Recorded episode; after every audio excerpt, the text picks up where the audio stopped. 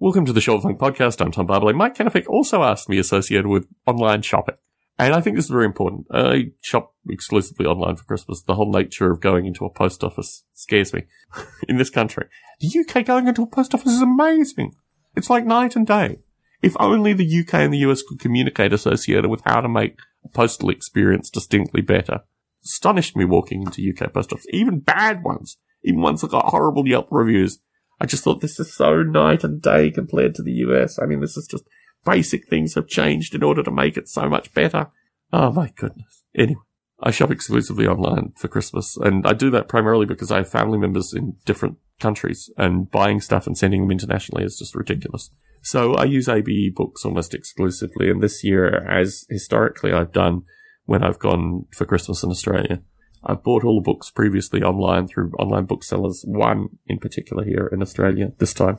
Get them all sent to a central location, just wrap them there and pass them on to people from that. Online, I mean, if you have international family members, online shopping is the only way to go.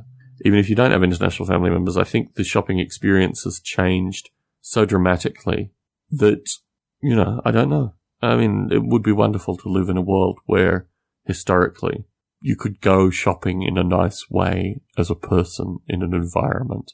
But what's fascinating is the online experience is so completely eliminated that thing.